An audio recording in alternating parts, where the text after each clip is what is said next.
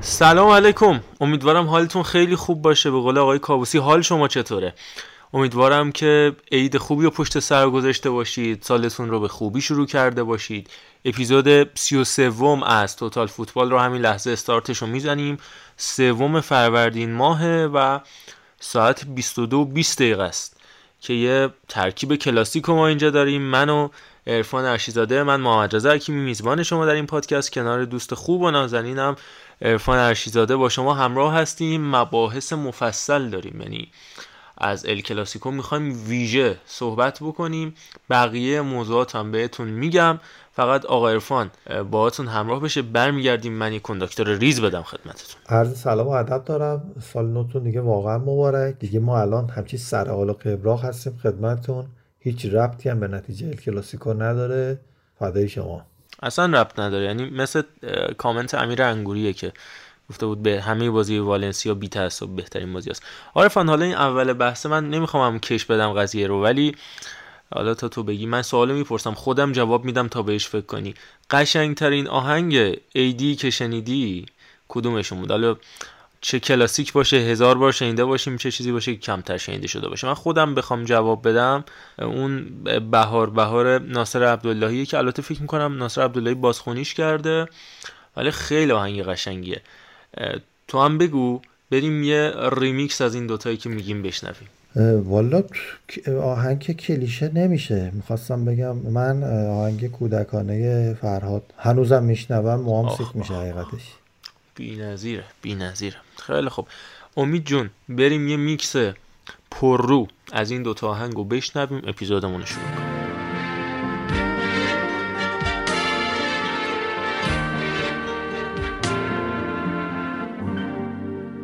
بهار بهار صدا همون صدا بود صدای شاخه ها و ریشه ها بهار بهار چه اسم آشنایی صدات میاد اما خودت کجایی؟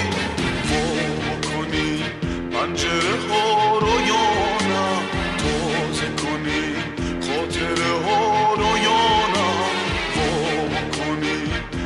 پنجره ها رو یا نه کنی خاطره ها رو یا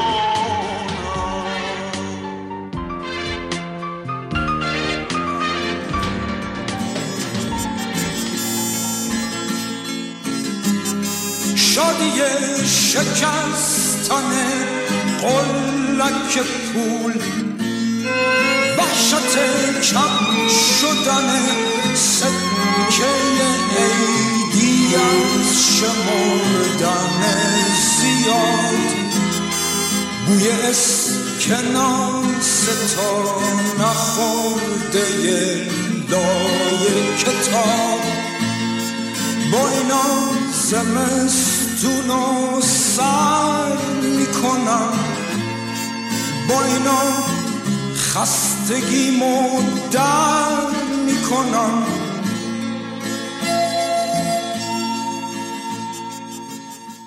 دم همگی گرم که با ما همراه هستید. بدون هیچ مقدمه ای بریم سراغ ال کلاسیکو. من توضیحات ابتدایی رو میدم. ارفان هم آنالیزی صحبت می‌کنه و بعد وارد بحث رئال مادرید هم جداگانه باید بشیم چون فکر می‌کنم یه مقدار جفا هم شده به رئال تو این پادکست. راجع به ترکیب ابتدایی هم دیربی تور که حرف زدیم من خودم توضیح بدم بعد ارفان تو هم بگو و بریم ببینیم تو جریان بازی چه اتفاقاتی افتاد. راجع به ترکیب ابتدایی چیزی که برای من خیلی جالب بود. همین نبود کریم بنزما که تو ادامه اپیزودم راجع به کریم صحبت می‌کنیم. من یاد اون ال کلاسیکو 4 هیچ بارسلونا انداخت که مسی نبود و سرخی روبرتو اومد جای اینیستا بازی کرد. اینیستا رفت جای مسی سمت راست بازی کرد و طبیعتا اون بازی فوق العاده گلزنی اینیستا و بعد 4 هیچ تا زمانی بود که مسی نیومد. مسی اومد تیم از کار افتاد یا حالا مراعات کردن. ولی این انتخابه که والورده اومد تو خط حمله. من گفتم همون به سبک دربی باز انتخاب کردنی که تو دربی تهران راجبش صحبت کردیم. والورده خب سابقه گلزنی و درخشش تو ال کلاسیکو رو داره. پارسال بود که گل زد و به هر حال توی ال کلاسیکو سوپر جام هم خیلی خوب بازی کرده بود. رالی که چهار تا ال کلاسیکو لالیگایی داشت پشت سر همین برد 5 تا با احتساب سوپر کاپ. و خب عملکرد فوق العاده ای که داشت گفتم اینو آورده یه boost روحی بده false nine بازیش بده یا بذارتش سمت راست مثلا رودریگو رو تو نوک خط حمله استفاده بکنه. اما این اتفاق نیفتاد و برعکس شد و مودریچ به عنوان مهاجم نوک ازش استفاده شد که به نظرم جزو بدترین انتخابا بود. راجع به آمار ارقام این بازی صحبت می‌کنیم. همین بس که xG اوبامیانگ 1 و 23 بود. ایکس جی کل رئال 85 صدم بود. امید گلشون. حالا تو طول هفته هم کنار اپیزودامون قرار شد با تلاشای فوق العاده و سلیقه بی‌نظیر آرتین آفتاب دوست عزیز ما طرحهای گرافیکی آماری هم داشته باشیم. عرفان از همین نکته شروع بکنیم. استفاده از مودریچ به عنوان مهاجم نوک اما اون سمت دمبله که سمت راست پدر آلابا رو در آورد و بعد تغییر چینشی که رئال بین دو نیمه داد که ده ثانیه نشد یه تک به تکی 60 متری به رئال داد. ارزم به خدمتت که من پیش یعنی بیشتر از این که بخوام درگیر چیدمان حالا دوتا تیم بشم با شروع بازی درگیر سبک بازی بارسلونا شدم با توجه به اینکه فکر نمی کردم بتونن از ابتدای بازی به لحاظ ذهنی خودشون رو تثبیت بکنن به رئال مادرید و تحمیل بکنن به رئال مادرید. منظورم چیه؟ یعنی اینکه نبود کریم بنزما خب یک ضربه برای رئال مادرید هست به لحاظ اینکه مهاجم نوکی که بتونه از تک موقعیت ها استفاده بکنه رو نداشتن واقعا. اما این نکته هم که من گفت که مدریش حالا اومده بود اونجا بازی کنه و بیشترین اشتباه به نظر من به دلیل کمتر انرژیک بودن مدریچ هستش. یعنی اگر والورده بازی می‌کرد به خاطر دوندگی بیشتر باز منطقی تر بود. ولی وقتی مدریچ اومده بود اضافه شده بود من می‌دیدم که در این صحنه کم میاره. نشون به اون نشون که حتی دیدیم که آروخو که خیلی هم سر حال بود یه بارم انداخت از اونورش رد شد. با یه اختلاف زیادی دریبلش زد و جواب نمی‌داد. اما می‌خوام بگم که بازی از نظر آنالیزی یه مقداری خارج میشه. مثل شرایطی که تیم پپ گواردیولا داشت که اگه خاطرتون باشه هر ده بازی یک بازی رو نمی برد تقریبا. یه همچی میانگینی داشت. یا هر هشت بازی. یعنی هشت تا برد اینا مثلا اتفاق می افتاد. بعد یه دونه مساوی یه دونه باخت. مثلا تو طول فصل دو یا سه تا باخت حد اکثر می‌داد. مثلا سه تا پنج تا مساوی هم مثلا می‌داد. به این دلیل و میشستن همه اون بازی ها رو آنالیز می‌کردن که چی شد بارسلونا نبرد. این بازی یه چیزی شبیه اون بود. یعنی چی؟ یعنی که بارسلونا خب سبک افت توپ و جاوی به تیم یاد داده بود. بارسا 4 3 3 بازی می‌کرد. رئال مادرید به نظر من 4 3 3 بود که حالا کاسمیرو میموند وسط یعنی بین آلابا و میلیتاو بعد کروس و والورده رو دستاش بودن. جلوی اینا هم مدریچی بودش که یه جورایی AMF بودش. یعنی CF نبود و AMF بود با توجه به نگاهی که به رودریگو جونیور هم داشتن. یعنی وینیسیوس که از کنارها مثلا تک موقعیت رو بندازن بتونن از آلابا آراخو رد بشن. ولی این اتفاق خیلی کم افتاد. اصلا کم پیش اومد که رئال مادرید بتونه واسه اینا توپ بریزه و اینا این کار انجام بدن علنا تیم رئال مادرید به دلیل حفظ توپ بارسلونا که از کف خط دفاعی شروع می‌کرد با ترشتگن و پدری و دیونگی که باز می‌شدن لب خط مجبور می‌شدن کروس و والورده باشون بیان عقب. مودریچ، رودریگو و وینیسیوس پرس می آوردن رو چهار تا دفاع و به دلیل برتری عددی که این چهار تا دفاع داشتن تو به اونجا خارج می‌شد. با نزدیک شدن بوسکس به گارسیا و پیکه که رو دست تراشتگن باز بودن. یعنی علنا بوسکس میومد رو قوس محوطه جریمه خودشون. بعد اگر که باز نفری مثلا تیم رئال مادرید می‌تونست اونجا بمونه و پرس بکنه اوبامیانگ هم میومد عقب تا خط نیمه و کمک می‌کرد. و با دو تا پاس و دو تا کار ترکیبی از پرس در می اومدن وقتی که پرس در می اومدن یعنی بازیکنهای بارسا می‌تونستن سرشون رو بیارن بالا حتی آلبا حتی آلبا حتی خود گارسیا و حتی آروخو اجازه صدور پاسهای بلند قطری رو داشتن برای تورس و دمبله و دیدیم که چقدر پشت دنی کارواخال و پشت ناچو فرناندز اتوبان می‌شد. با توجه به اشتباهاتی که آلابا داشت در این بازی که حیرت انگیز بود. یعنی من هیچ وقت اینقدر ندیدم اشتباه بکنه آلابا.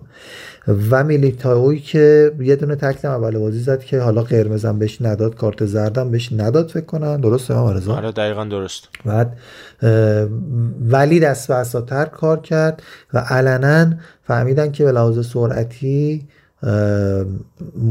یه جوری آره مشکل دارن یعنی دیگه الان مثلا با تورس و دمبله مشکل داشتن و اینجا مشخص شد که تیم بارسلونا وقتی که حفظ توپ می‌کرد توی حالا قوس و وسط زمین تورس و دمبله رو خط آفساید بودن و این باعث می‌شد که کارواخال فرناندز جلو نیان میلیتا و آلابا هم باید میموندن که از این دوتا حمایت کنن. چون پاسا پاسایی که مثلا آروخو میندازه با پای راست به سمت بیرون یعنی از عمق خط دفاع رئال مادرید رد میشه. پاسایی که آلابا میندازه دوباره از عمق خط دفاع رد میشه. یعنی دفاع وسط نمی‌تونه دیرتر از دفاع کنار برسه. نمی‌دونم تونستم توضیح بدم یا نه. تو که از سمت راست خط دفاع بارسلونا ارسال میشه به سمت چپ یعنی قطری با پای راست. عرض خط دفاعی تیم حریف رو طی می‌کنه. یعنی امکان داره که هم مهاجم نوک اوبامیان بیاد ببره توپو هم تورس بیاد به عنوان نفر آخر ببره توپو. حتی اگر به اون هم نرسه مثلا پدری می‌تونه پشت اضافه بشه. و برعکس توپی که مثلا آلبا میندازه رو از این ور اگر اوبامیانگ باز نرسه دمبله می‌تونه برسه اونم نرسه دیانگ می‌تونه اضافه بشه. و این کار شده بود. این همون نقطه تفاوتیه که ما صحبتشو می‌کردیم با ممرزا که ژاوی مثلا چند تا plan B و C هم غیر از plan A که positional play هستش تو تیم توپ رو بیاره پشت محوطه جریمه و از اون فضاهای خالی half space ها استفاده بکنن کار ترکیبی بکنن حالا شوت بزنن یا برن تو محوطه جریمه یه سری پلن های پاس بلند و پاس قطری و ضد حمله ای هم بارسلونا اضافه کرده به تیم که داره ازش بهره می‌بره. و اگر تو همین بازی تورس و خود همین اوبامیانگ سر حالتر از اینی که بودن الان بازیشون شده چهار هیچ کسی ایرادی نمی‌گیره ولی خود تورس دو تا موقعیت 100 درصد داشت. اوبامیانگ هم یه دونه 120 درصد داشت که نیمه اول زد با پای چپ. پله شد رو پاش یادتون باشه که کورتوا گرفت. لبه خط 6 قدم زد تقریبا. و اینا اگر سر حال بودن و یا مثلا سوارز و مسی الان اونجا بودن این بازی از اون بازیایی بود که 6 هفتایی می‌شد. و می‌خوام بگم که بارسلونا به دلیل اینکه تونسته رو تحمیل بکنه علنا تیم رئال مادرید از مدار بازی خارج شده بود و خیلی نمی‌تونیم بگیم مثلا اشتباه تاکتیکی های آنجلوتیه یا مثلا ضعف نفرات تیم رئال مادرید. اگر رئال مادرید زودتر به گل می‌رسید و بسته تر بازی می‌کرد شاید اصلا بارسلونا نمی‌تونست گل مساوی رو به راحتی بزنه و قضیه فرق می‌کرد. تو بازیهایی که تیم صاحب توپ که تقریبا میانگین این بازی 60 40 بود و حتی نیمه دوم که بارسلونا دیگه جلوتر بود 50 50 52 48 اینطورا شده بود مالکیت توپ دیگه نمی‌تونید خیلی ایراد بگیرید به تیمی که عقب افتاده از بارسلونا. اما وقتی که اون تیمی که داره دفاع می‌کنه زودتر گل بزنه به بارسلونا. اونجا تازه ببینیم که بارسا چمرده علاجه. این حالا کلیاتی که من راجع به بازی گفتم حالا یه خورده جزئی ترم راجع به بعضی صحنه‌هاش من می‌خوام صحبت بکنم محمد صحبت بکنه ببخشید من خورده زیاد صحبت کردم. خواهش می‌کنم. نه بابا اینجا هستیم که صحبت بکنیم. یه اتفاق جالب هم همین الان افتاد. گفتم در راستای اینکه ببین اسم این اپیزود 1111 حالا شاید خیلی از شنوندگان براشون سوال بشه که چرا 1111 در ادامه راجع بهش حرف بزنیم 1111 فاصله آخرین روزی که بارسلونا برنده از ال کلاسیکو خارج شد تا بازی ال کلاسیکو 4 بر یعنی اون گلی که ایوان راکیتیچ می‌زنه بارسا یکیش تو لالیگای سال 2019 بازی رو می‌بره. 1111 روز ازش گذشته تا کلاسیکو 4 بر 0 و صحبت می‌کنیم چه اتفاقاتی این فیلم ها بین افتاد. و این اسم این ال کلاسیکو رو اسم این اپیزود رو به خاطر همین از قبل من این انتخاب کرده بودم چون علیرغم اون چیزی که حالا همیشه عرفان شوخی می‌کنه هزار بار درستم گفته. این یه بار برعکسش اتفاق افتاده بود که من فکر می‌کردم بارسا بازی رو می‌بره. دلایلش هم میگم. البته یه مثال نقض براش بگم که تو اپیزود قبلی من گفتم الوکر خیلی تیم بدیه و القرافه خیلی تیم خوبیه. امید ابراهیمی بیچاره است و استراماچونی اینا همین الان الوکر 5 3 یعنی 5 تا زد به القرافه استراماچونی. دمم گرم با این تفسیرا حالا برگردیم به موضوعات خودمون. ببین اول راجع به بارسا بگم. اینکه چرا من پیش بینی می‌کردم که این بازی رو ببره و راجع به رئالم توضیح بدم. حالا نظر خودت هم بعد بگو در مورد اینکه این برد سه گله رئال مخصوصا حالا کریم بنزما. من میگم کریم بنزما غیر از گل اول که حالا پرس تیمی این پرس تیمیه نه پرس فردی. یعنی اگه بنزما هم جاش یوویچ بوده باشه جاش برفرض آزار بوده باشه. حالا آزار که تقریبا از دور فعلا خارج شده. جالبه که بعد از سه سال حضور در رئال یک ثانیه هم کلاسیکو بازی نکرده ادن آزار. این چقدر می‌تونه خرید پوچ باشه؟ یعنی در مقابل با دمبله دمبله واقعا میشه گفت شاه مهره نقل و انتقالات بوده با خریدی که راه کرد. ولی پرس تیمیه. آیا یعنی ما باید بگیم که بنزما comeback زد به پاریس سن پاریس سن ژرمن انقدر بده که در ادامه راجع پاریس سن ژرمن هم عرفان صحبت بکنیم. سه به موناکو باخت و رخکنشون هم دو دسته شده. راجع به آینده پروژه پوچتینو هم حرف می‌زنیم و اینکه توخل کجاست؟ آنچلوتی کجاست؟ با توجه به اینکه آنچلوتی الان نیمکت رئاله دارم میگم. توخل کجاست؟ آنچلوتی کجاست؟ یا الان پوچتینو چه شرایطی داره به سر می‌بره؟ ولی اینکه میایم می‌بینیم بعد از مثلا دو هفته این اتفاق دقیقا برعکس میشه. اون کامبک فوق العاده اون درخششی بی‌نظیر رئالی که شاید هواداراش خیلی امیدوار بودن که بتونه قهرمان اروپا بشه. البته الان هم نمیگم ناامیدن. ولی خیلی حتی من تو هواداره رئال تو فضای مجازی صحبت اخراج کارلو آنچلوتی شنیدم. البته قطعا اتفاق نمیفته ها. ولی منظور این که این جوه چقدر می‌تونه تغییر پیدا کنه تو یکی دو هفته. و بعد از ده روز دوازده روز یهو زیر رو میشه این ورق برمیگرده. تو طول فصل ما دیدیم مساوی ها باختای پرتدادی رئال داشت. یعنی ما می‌خوام سوالی که من برام مطرح میشه و خودم هم یه, یه جوابی براش دارم ارفان تو هم بگو که واقعا رئال واقعی کدومه؟ یا اونقدر خوبه انقدر بده یا چیزی فی ما بین. خودم اگه بخوام به این سوال جواب بدم میگم رئال واقعی رئالیه که ما تو لالیگا ببین همیشه صحبتی که خود زیدان هم بارها انجام داده بود که میگفتش شاید به مذاق هواداری رئال من باور کنید به خاطر علاقم به بارسا نمیگم. خود زیدان میگفتش بردن لیگ خیلی سختتر از چمپیونز لیگ. حالا بحث مربی تورنمنتی مطرحه بحث مربیای لیگی مطرحه که همیشه مثلا عرفان میگه که گواردیولا مربی تورنمنتی نیست مربی لیگه. خاطر همینه تو Champions League توفیقاتش کمتر بوده. آنچلوتی خب همیشه گفتیم مربی تورنمنته. برای اینکه بخواد boost روحی به تیمش بده توی تورنمنت همیشه خوب تلاش می‌کنه. اما تو همون لیگ اگر این اتفاق بیفته این ماجرا به وجود نمیاد. کما اینکه دو فصل هم سرمربی رئال بود و نتونست قهرمان لالیگا بشه. چرا که نمی‌تونه تو طول مدت اون فرم رو حفظ بکنه. رئال واقعی یه چیزی فیما بین اتفاقی بود که برای رئال تو پاریس سن تو بازی با پاریس سن افتاد. و اتفاقی که برای رئال تو این بازی افتاد. و این برای من خیلی جای سواله که خب تو می‌بینی چه اتفاقی؟ یعنی این این جوابی براش ندارم. که می‌بینی چه اتفاقی برای تیمت افتاده؟ اینقدر تحت فشار. ما اول بازی دیدیم بارسا به شدت پرس بالای زمین انجام می‌داد. بعد از یه رو 20 دقیقه دیدیم یکم رئال حاکم شد. پرسو اون انجام داد تو یک سوم دفاعی بارسلونا. حتی یه موقعیت خیلی خوب وینیسیوس به دست آورد. یه شوت خطرناک والورده زد که راجع اینم صحبت می‌کنیم که چی شده که انقدر بارسا به فرم خوب برگشت راجع جاوی و کارنامه‌اش هم حرف می‌زنیم. تقریبا همه بازیکن‌های بارسا به روزای خوبشون برگشته بودن غیر از ترشتگن که ترشتگن هم می‌بینیم توی این چهار تا بازی سه تا clean sheet به ثبت رسونده و نشون میده حتی ترشتگن هم حالا چه روحی چه عمل کردی. به فرم خوبش برگشته. گرچه عمل کرده دروازه‌بان بیشتر به مربی دروازه‌بان مربوطه.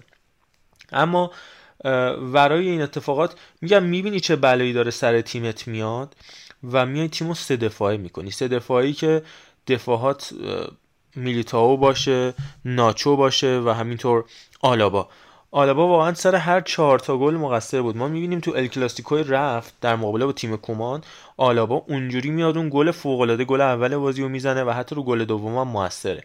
ولی تو بازی برگشت مقصر اصلی هر چهار تا گل خورده رئال مادریده. و نکته حرفه‌ایگری بازیکن من وینیسیوس رو خیلی راجبش تو طول فصل صحبت کردیم ولی اینکه اونجوری من فکر نمی کنم تعادلش به هم بخوره. توی دورانی که VAR وجود داره و حضور داره اونجوری dive می‌زنه که خب کاملا مشخص بود. و از اونور ما سمت مقابلش عنصر تجربه رو داریم می‌بینیم. پیر امریک اوبامیانگ. سر گل چهارم بارسلونا که تقریبا می‌تونیم ببینیم مدافعان رئال وایسادن. حتی شاید خیلی از بازیکنهای بارسا فکر کرده بودن آفساید ولی اوبامیانگ به زیبایی هرچی تمامتر ضربهشو می‌زنه دروازه کورتوا رو باز می‌کنه و اعتقاد راسخ هم داره که آقا آفساید نبود که اتفاقا دژاوو شما تو الکلاسیکو دیشب بانوان دیدیم که الکسیا پوتیاس در بازی میسا رو باز کرد بازی بارسا و رئال بانوان که تا دقیقه 75 یکی چالجل بود. این تفاوت البته نیمکت یا چی؟ البته البته اوبامیانگ خودش مطمئن بود آفساید نبود که ما اونو مطمئن بودیم. منم منتظر بودم تصویر اول که تورس بود رو ببینیم که این ور سمت دقیقا مقابل یعنی 60 متر این ورتر آلابا پر کرده بود آفسایدو و یا ناچو نه آلابا بود. آلابا بود. آلابا پر کرده بود آفساید. آره چون نیمه دوم اومده بود دفاع چپ که بتونه نفوذ بکنه. و به خاطر همین اون کارش درست انجام داد دیگه. خودش مطمئن بود که آفساید نبوده و زد. دا کمک فکر می‌کنم که همون توپ اول رو آفساید گرفته بود نه توپ دوم. که بعد دیدیم که خب این ور یه یک و نیمه عقب‌تر بود. تو الان صحبت تموم شد؟ من چون یادداشت کردم که اونا رو دونه دونه بگم پاسخ بدم. من تقریبا تموم شد. تو ادامه بده بعد من باز اگه نکته باقی مونده بود منم باز ادامه ببین برای اینکه بحثا رو با هم قاطی نکنیم من الان می‌خوام یه طبقه بندی شده راجع به چیزایی گفتی صحبت بکنیم. ببین اولا که رئال که رئالیه ما راجع به کارلو آنجلوتی صحبت کردیم. کارلو آنجلوتی سرمربیه که فلسفه محور بازی نمی‌کنه. در این حال باشگاه رئال مادرید هم باشگاهی است که فلسفه محور نیست. یعنی مثلا مثل آرسنال مثل بارسلونا یا مثل حتی منچستر یونایتدی که به واسطه حالا حضور الکس فرگوسن فلسفه ای داشت که الان اونم حالا عوض شده و الان دنبال یک فلسفه ای هستن که بتونن روش پافشاری بکنن و روش برنامه ریزی بکنن. رئال مادرید هیچ وقت این شکلی نبوده. یعنی یعنی اون نسل کهکشانی ها بعد از شروع قرن جدید میلادی دیگه شرایط رو برد به سمت کنترل این سرمایه عظیم انسانی که های پرس دریافت می‌کنه و ایجاد می‌کنه و حفظ می‌کنه و سرمربیایی رو میاره که آقا بتونید این سیستم رو کنترل بکنید. اگر لالیگا هم که همونجوری که محمد رضا گفت حقیقتا خود سرمربی هم بارها گفتن و یادمون باشه که مورینیو سر بردن لالیگا خیلی جز می‌زد حتی بیشتر تا حتی اروپا چمپیونز لیگ. با اینکه سرمربی بودش که استاد بردن چمپیونز لیگ بودش ولی که با رال نتونست این کارو بکنه برای لالیگا خیلی بیشتر تلاش می‌کرد. یعنی این برای اصلا اسپانیایی و خود مادریدی هم خیلی شاید مهمتر باشه. رئال مادرید پس فلسفه محور نیست. آنجلوتی هم سرمربی نیستش که اصلا بخواد مثلا یه روند ثابتی رو پیاده بکنه و حتی شاید برگه برندش همین باشه که هر بازی میاد طراحی جدیدی به تیمش میده. و خب اتفاقا من فکر نمی کنم که این بازی هم که الان چهاریش باخته شده مثلا بخوان بگن که آنجلوتی نمی‌دونم تعویز بشین نمی‌دونم فلان شه. با ولکه. همین آنجلوتی بود که انتظارات خیلی کمتر هواداران رئال مادرید برای این فصل رو اوورد بالا. یعنی جوری کار کرد که این اختلافی که الان به وجود اومده بعید می‌دونم اصلا قابل جبران باشه. و باید بگیم قهرمان لالیگا تموم شد رفت. الان لالیگا رو برده. فقط کافیه که تمرکزشون رو جمع بکنن. بنابراین رئال مادرید یه چیزی بین حالا اون باخت باخته به رئال به بارسلونا و برد پاریس انجرمن بخوایم بگیم من میگم به برد پاریس انجرمنه نزدیکتر رئال مادرید. چرا؟ چون همین الان اگر یک بازی دیگه هم بین بارسلونا و رئال برگزار بشه مثل من یادم پنج هیچ بارسلونا مورینیو افتادم که مورینیو وارد یه جوی شد که کاملا مشخص بود که اصلا آشنا نبود آمادگیشو نداشت که مثلا یه تیمی بیاد جلوش جفرین بیاد بازی بکنه بشه ستاره زمین. نمی‌دونم پدرو بیاد فوتبالی رو بازی بکنه که انتظارش رو نداشته باشه. حتی بعدها کریستیان تیو بیاد. من اینو می‌خواستم الان وصل کنم به بارسلونا. پس رئال شده تیمی که فلسفه محور نیست. شما نمی‌تونید یک روند ثابتی رو ازش انتظار داشته باشید. نه منظورم از ثبات ثبات خوب نیست. منظورم اینه که مثلا بتونید پیش بینی کنید سبک بازیشو. ولی بارسلونا بر اساس فلسفه ای که داره بازیش قابل پیش بینیه اما این معنیش این نیستش که بازیش قابل مهار کردن هم هست. این دو تا مطلبه. ببینید ما می‌دونیم که بر مبنای حفظ توپ و positional play بازی کردن الان پپ گواردیولا همینجوریه.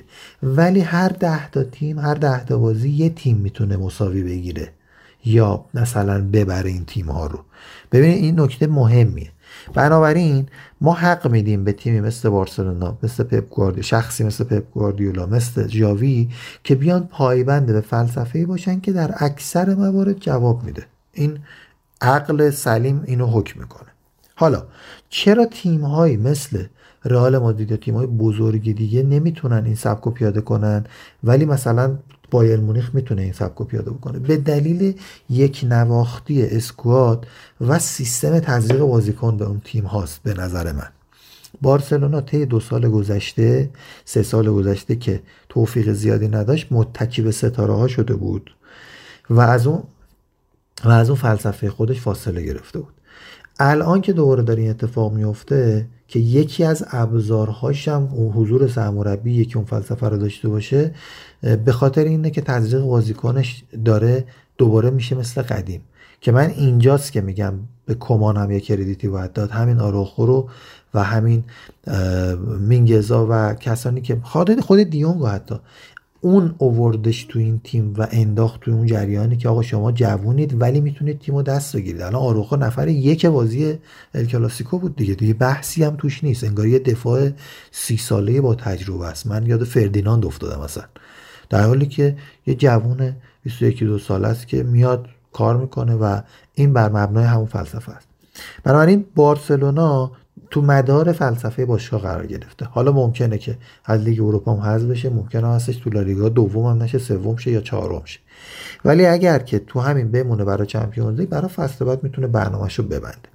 پس این شد تفاوت دوتا باشگاه. حالا اینکه من رضا میگه من فکر می‌کردم بارسلونا می‌تونه بازی رو پیروز بشه منم حالا شوخی هم می‌کنم که میگم لفظش میاد و برعکس و اینا میشه. خب بازی های بارسلونا رو بیشتر با دقت بیشتری دیده بوده طبیعتا. من خودم باورم نمی‌شد که به جای سفت بارسلونا خورده هنوز یا نه. چون اتلتیکو متزلزل بود بارسلونا باش بازی کرد.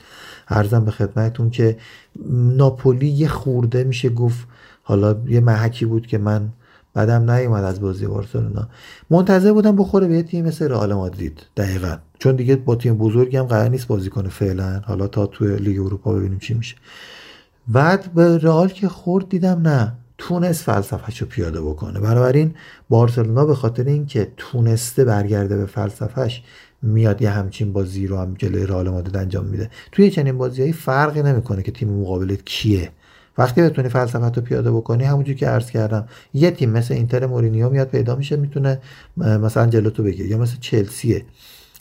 حالا مورینیو یا آیه ارزم به خدمتتون که این سرمربی ایتالیایی کی بود؟ دیماتو. دیماتو. مثل اون پیدا میشه بیاد. من زیاده گویی نکنم. یه نکته هم راجع به پاریس انجمن گفتش رضا ما اینو صحبت کرده بودیم؟ فقط داره دیر اتفاق میافته. پوچتینو آدم تیمای بزرگ نیست. من نمی‌دونم. اگر تو ایران بود قشنگ می‌گفتم باندبازی و پارتی بازیه که این آدم وصل میشه. مثلا به منچستر یونایتد واسه چی آدم باید لینک بشه؟ آقا تو چی کار کردی؟ با کدوم تیم بزرگی نتیجه گرفتی که الان به منچستر یونایتد لینک میشی در وضعیتی که تیمت داره کثافت می‌زنه؟ یعنی منچستر پاریس سن ژرمن در بدترین وضعیت خودشه. این سر... من یه حدس بزنم. بعد من حالا اینو بگم. ما دی ماه گفتیم که این اتفاق میافته یعنی بین فصل ژانویه که پوچتینو میره. زیدان احتمالا میاد پاریس انجمن جالبه که آقای ناصر خلافی حمایت کرده از پوچتینو و کشونده تا سه ماه بیشتر هم کشونده و داره نتیجهش هم می‌بینه که چه اشتباهی کرده. همون موقع باید پوچتینو رو عوض می‌کرد. الان زیدان هم گویا نمی‌خواد بره پاریس انجام من نمی‌دونم. اگر زیدان نره پوچتینو بیفته بیرون چه اتفاقی میفته این حالا تو پیش بینی کن. یعنی من نمی‌دونم چه سرمربی می‌خواد لینک بشه. کسی به ذهنم نمی‌رسه که به درد پاریس انجام بخوره واقعا. غیر از اینایی که گفتیم. و این ارزم به خدمتت که حالا همین داستان پاریس انجمن هم سوخت منابع. یعنی باید سرمربی رو بذاری که از این منابع استفاده بکنه ولی متاسفانه این کارو نکردن که حیف شده یعنی من می‌بینم هر روز اسکوادو می‌بینم که اون تیم داره چقدر حیف میشه. بگو من من اول یه اون حدسه رو که گفتم راجع به پوچتینو و راجع به من حدسم اینه نمی‌دونم. با توجه روندی که PSG در پیش گرفته لیگو که می‌بره. اصلا در اون که شکی نیست. ولی خب جام اسفی و اینا که ندارن اوت شدن. جام اتحادیه هم که دیگه وجود نداره. Champions League هم که خدافظ. یه دونه لیگ مونده. اونم که اختلافشون خیلی زیاد. یعنی عملا ادامه فصل دور همن.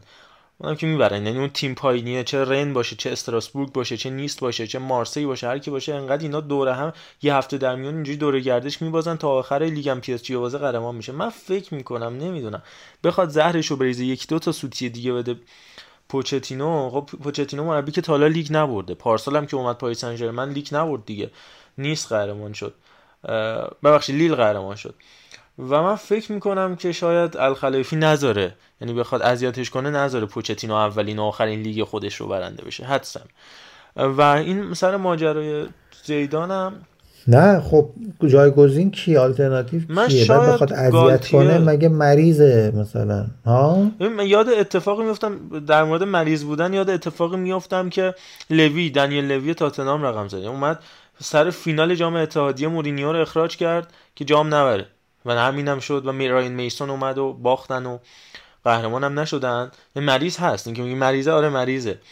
و سر مسئله جایگزین هم دو تا بحث مطرحه یکی این که با توجه به اینکه میگن احضار شده ناصر خلیفی به قطر خب به هر حال مالکین باشگاه پاریس سن در نهایت دستور گیرنده از امیر قطرن و اون چیزی که صحبت شده این که احضار شده گفتن آقا از سال 2012 تیم دست توه. چه غلطی داری می‌کنی؟ چی, چی کار داری می‌کنی با این تیم؟ و در نهایت من میگم شاید حتی الخلیفی رو بردم به عنوان رئیس باشگاه چون مهمترین بحث زیدان چون حالا بحث رئال هم هست و رئال هم با پاریس سن ژرمن بازی کرده به بارسا هم آخرش برمیگردیم که بحث رو جمع بندی کنیم. من فکر می‌کنم مهمترین بحث زیدان اینه که ما یه مدیریت مطمئن می‌خواد. یکی مثل پرز که پشتش باشه و همون پرز وقتی پشتش رو خالی می‌کنه سر بحث بیل سر جدایی کریستیانو رونالدو زیدان پا میشه میره میگه هر موقع پشت من بودی من برمیگردم. و وقتی می‌بینه اینقدر مدیریت دیوانه ای داره پاریس سن که مثلا میره بیدلیل دوناروما می‌خره. و لئوناردو مثلا گوش نمیده به حرف پوچتینو. خیلی صحبت اینه که پوچتینو مثلا نخواسته بود دوناروما رو لئوناردو گفته این آ... بازیکن آزاده من میرم می‌گیرم میارم. دیگه خودت می‌دونی چیکار کنی با کیلور ناواس. پس من فکر می‌کنم یا تیم مدیریتی PSG عوض میشه یا زیدان میاد میشینه رو نیمکت PSG یا نه. انتخاب می‌تونه کریستوفر گالتیه نیست باشه که خب با لیل تونسته قهرمان بشه و کار با تیمای فرانسوی هم بلده به سبک یه پل لوگوئنی که مثلا قبلا روی نیمکت لیون نشسته بود هفت سال لیون رو پشت سر هم قهرمان کرده بود. این راجع به بحث پاریس سن ژرمن عرفان اگر که نظری راجع PSG داری بگو. اگر نه شیفت کنیم به بحث بارسا. آها آها. اینم بگم اینم بگم. این خیلی کوتاه فقط بهش اشاره کنم که مربی قبلی PSG الان کجان کارلتو میشه گفت در مسیر موفقیت با رئال داره با پنجمین لیگ مختلف هم قهرمانی رو تجربه می‌کنه. توخل که نیاز به توضیح نداره. چلسی چقدر خوب قهرمان اروپا شده. loser ترینشون هم اونای امریه که با تیمش رفته تو هشتای اروپا و قهرمان لیگ اروپا هم شد با ویارال. یه دونه لورن بلان میمونه که اونجا پیش حمید مطهری بود و از کار اخراج شد. و همه دارن به موفقیت دست پیدا می‌کنن دیگه. ولی لئوناردو الخلیفی موندن و حوضشون. دقیقا این هم حالا یه رویکرد جالبی بود. حالا اینکه ناصر خلایفی چقدر ممکنه که عوض بشه بحث مالکیتی داریم بحث مدیریتی هم داریم. اینکه حالا نمی‌دونم تا چقدر ممکنه. چون تا جایی که من یادمه تصمیمات راجع به نیمار و ارزم به خدمتت که حتی خود لیونل مسی و راموس رو هم خود شخصا نظر داشته روی این کاری که انجام شد و بحثای چی میگن مثبت کردن تراز مالی. و حالا الان توی چنین وضعیتی عوض کردن اون به نظرم یه چیز یه توف سربالاتریه از عوض کردن سرمربی. به هر حال هر جوری که شده اون اتفاق خواهد افتاد. یه تغییری رو ما خواهیم داشت. حالا تو سرمربی یا مدیریت. ولی راجع بارسلونا فقط بخوام بگم الان بریم سر بحث بارسا؟ آره حتما. بریم سراغ بارسا و راجع به جاوی هم صحبت کنیم. آره خیلی نمی‌دونم. شاید طولانی شدنش خیلی هم بچه ها خوششون نیاد. ما چون راجع به رئال کمتر حرف می‌زنیم البته حقیقتش قصد و غرض منفی نداریم. من حقیقتش خیلی از رئال حمایتم کردم این فصل.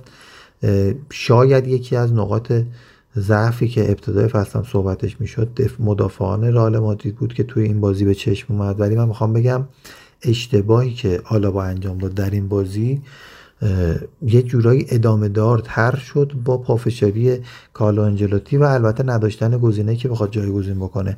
من چیزی که به ذهنم رسید این بودش که کاسمیرو رو یه خط می آورد عقب کنار میلیتائو با توجه به هماهنگی و شناختی که با هم دیگه هم در تیم ملی برزیل هم در خود باشگاه دارن و بازی رو این شکلی سه دفاعه می‌کرد که نیمه دوم یه جورایی به این سمت رفت. ولی نه آلابا رو بیاری جلو که جبران بکنه. چون کسی که تو یه بازی دو تا سه تا اشتباه منجر به گل داشته مستقیم و غیر مستقیم به نظر من می‌تونه سال از بازی خارجش بکنه و مارسلو رو بیاره به عنوان نیروی تهاجمی. در حالی که اصلا به مارسلو بازی نداد و ببین من یه چیز خیلی کوتاه تو پرانتز بگم.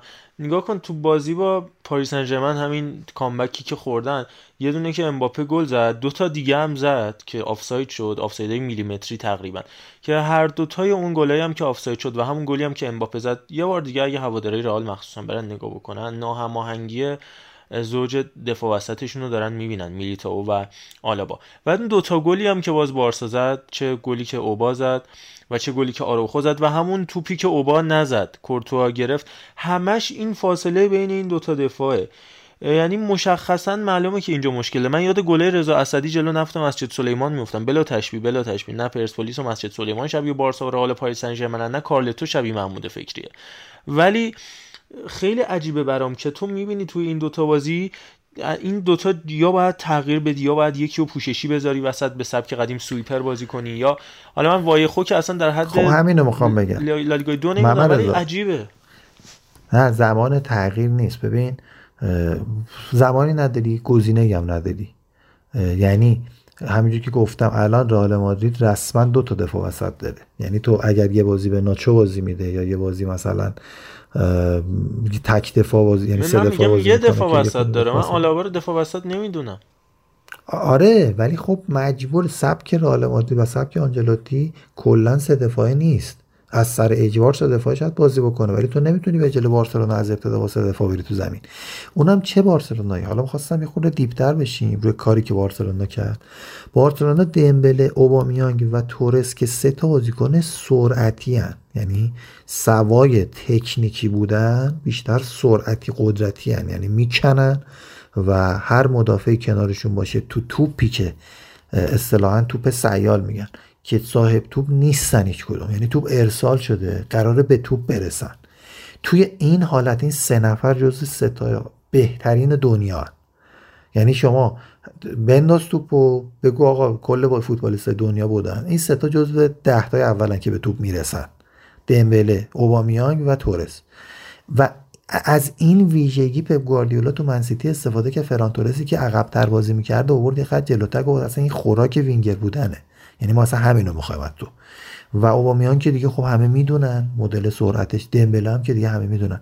یه گل هم که شبیه گل دورتموند زدن همین جوری دمبله لب خط انداخت ساند کرد برای اوبامیان یعنی همدیگر هم می‌شناسن. این ستاره که تو بذاری رو خط دفاع اون خط دفاع هر کسی که باشه فارغ از بحث هماهنگی یه جایی کم میاره. با توجه به سنگین بودن پرس بارسلونا و البته پر ریسک بازی کردن. ببین خیلی از مقاطع بازی آل... جوردی آلبا میومد جلو. سه در مقابل سه قرار می‌گرفتن. بازیکنهای بارسا با رئال یعنی رودریگو بود مودریچ بود جونیور هم وینیسیوس هم بود. و اونجا اگر توپ در می‌رفت که دو مورد در رفت دیگه یه موردش که وینیسیوس تک تک شد همونه که ممرضا گفت که خودش انداخت این توپ گیر کرد. یه مورد دیگه هم دوباره شد که زدن گرفت ترشتگن گرفت دیگه. یعنی توپ هم زدش فکر می‌کنم رودریگو بود اون یکی. چون دوتا ضربه خوب زد رودریگو. ترشتگن گرفت. و اینا مواردی بود که پر ریسک بازی کردن بارسلونا هم من شاهد بودیم که یعنی من شاهد بودم که دیدم و این برام عجیب بود. یعنی بارسلونا اومده بود برای اینکه واقعا بازی رو ببره. چون اختلاف دوازده امتیاز هیچ جوره کم نمیشه مگر اینکه پر ریسک بازی بکنه. البته بازی یعنی می‌خوام نه دوازده الان اگر ببره میشه نه دیگه. آره آره یعنی با, با برده شدش این اتفاق افتاد. بعد یعنی می‌خوام بگم که اینم مزید بر علت شد که اشتباهات تیم رئال مادرید زیادتر به چشم بیاد. چون رئال مادرید تیمی نبود که بیاد بچپه تو دفاع.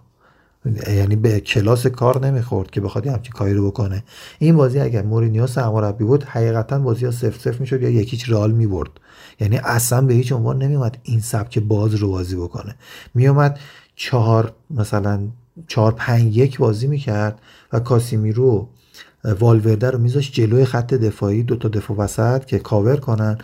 کروز و مدریچ رو میورد رو دست اینا میذاش با یه بازه حرکتی کم. نه که به مدریچ بازی بیشتر بده که کم بیاره و واقعا به نظر من مدریچ خسته شده بود و تعویزم نشد. اینش خیلی عجیب بود برای من.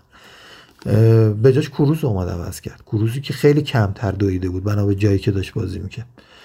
و این بازی با این سیستمی که جاوی اتخاذ کرده بود این ستا رو گذاشته بود رو خط پدری و دیونگ به صورت بسیار بسیار هوشمندانه از کناره ها اضافه می شدن اون وسط کاملا فضا خالی می شد وقتی فضا خالی می شد اوبامیان برمیگشت. می اومد به سمت زمین خودی و کنار بوسکس قرار می گرفت و فضای وسط زمین رو با دو تا پاس بده بگیر اصطلاحا باز می‌کردن و از صد پرس رودریگو و مدریچ و والورد و وینیسیوس عبور می‌کردن.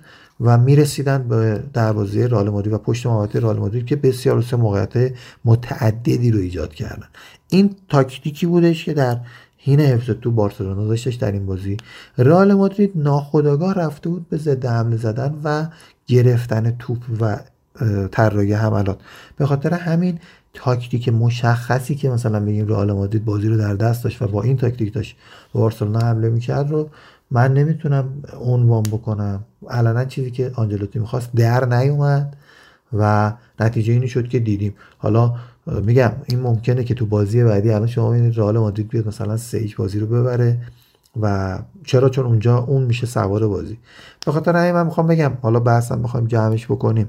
بارسلونا به فرم مطلوب خودش با داشته های خودش رسیده. این نظر در مورد آینده هم بگو. همینو می‌خوام بگم. به فرم مطلوب خودش با توجه به داشته رسیده آینده رو خیلی خیلی زیاد مهرهایی که قرار بگیرن تعیین می‌کنن و مهرهایی که برمیگردن.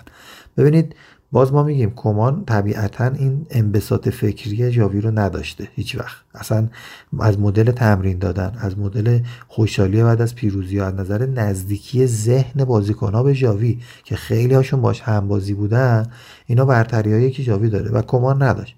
ولی چیز دیگه ای که کمان هم نداشت این اسکوادی بودش که حالا به قول محمد میگه خود کرده رو تدبیر نیست ولی واقعا همشون یا مصدوم بودن یا اصلا نبودن تو تیم.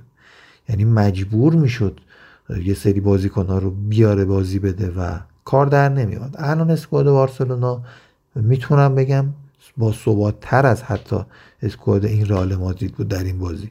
و این کمک می‌کنه به بارسلونا که در لیگ حالا دوم یا سوم بشه به نظر من توی لیگ اروپا هم برخلاف اینکه همه فکر می‌کنن الان شانس اول قهرمانی من اتفاقا احساس می‌کنم یه جایی پاشناشیلش در میاد جوونی میشه پاشناشیل تیم یعنی و قهرمان اروپا نمی‌تونه بشه. اما این چیز خدچه به روند بارسلونا وارد نمی‌کنه. اگر جاوی یک ماه وقت داشته باشه با تیم با توجه به ساختار خودش تمرین بکنه هر کسی هم که بگیرن فقط زود باید بگیرن. یعنی حالا هالند میگن شاید بیاد که من بعید می‌دونم باز بیاد بارسلونا با توجه راجع به بود اقتصادیش هم صحبت می‌کنم. در مورد اسپای حالا بارسا می‌خوای صحبت بکنی یا قراردادی که دارم؟ آره. بعد به نظر من جاوی ترکیبش رو بدونه این کار رو می‌تونه در بیاره. چرا؟ چون سبکی که جاوی پپ گواردیولا و سرمربیانی که این شکلی بازی می‌کنن کمک می‌کنه که بازیکنان به حد اکثر و حتی مافوق توان خودشون در زمین برسن. اون جفرینو تیو و پدرو رو اینا رو ازشون نام بردن. اگر بدونید اینا کجان خودش خوبه. یعنی تیو فکر می‌کنم بتیس باشه. آره.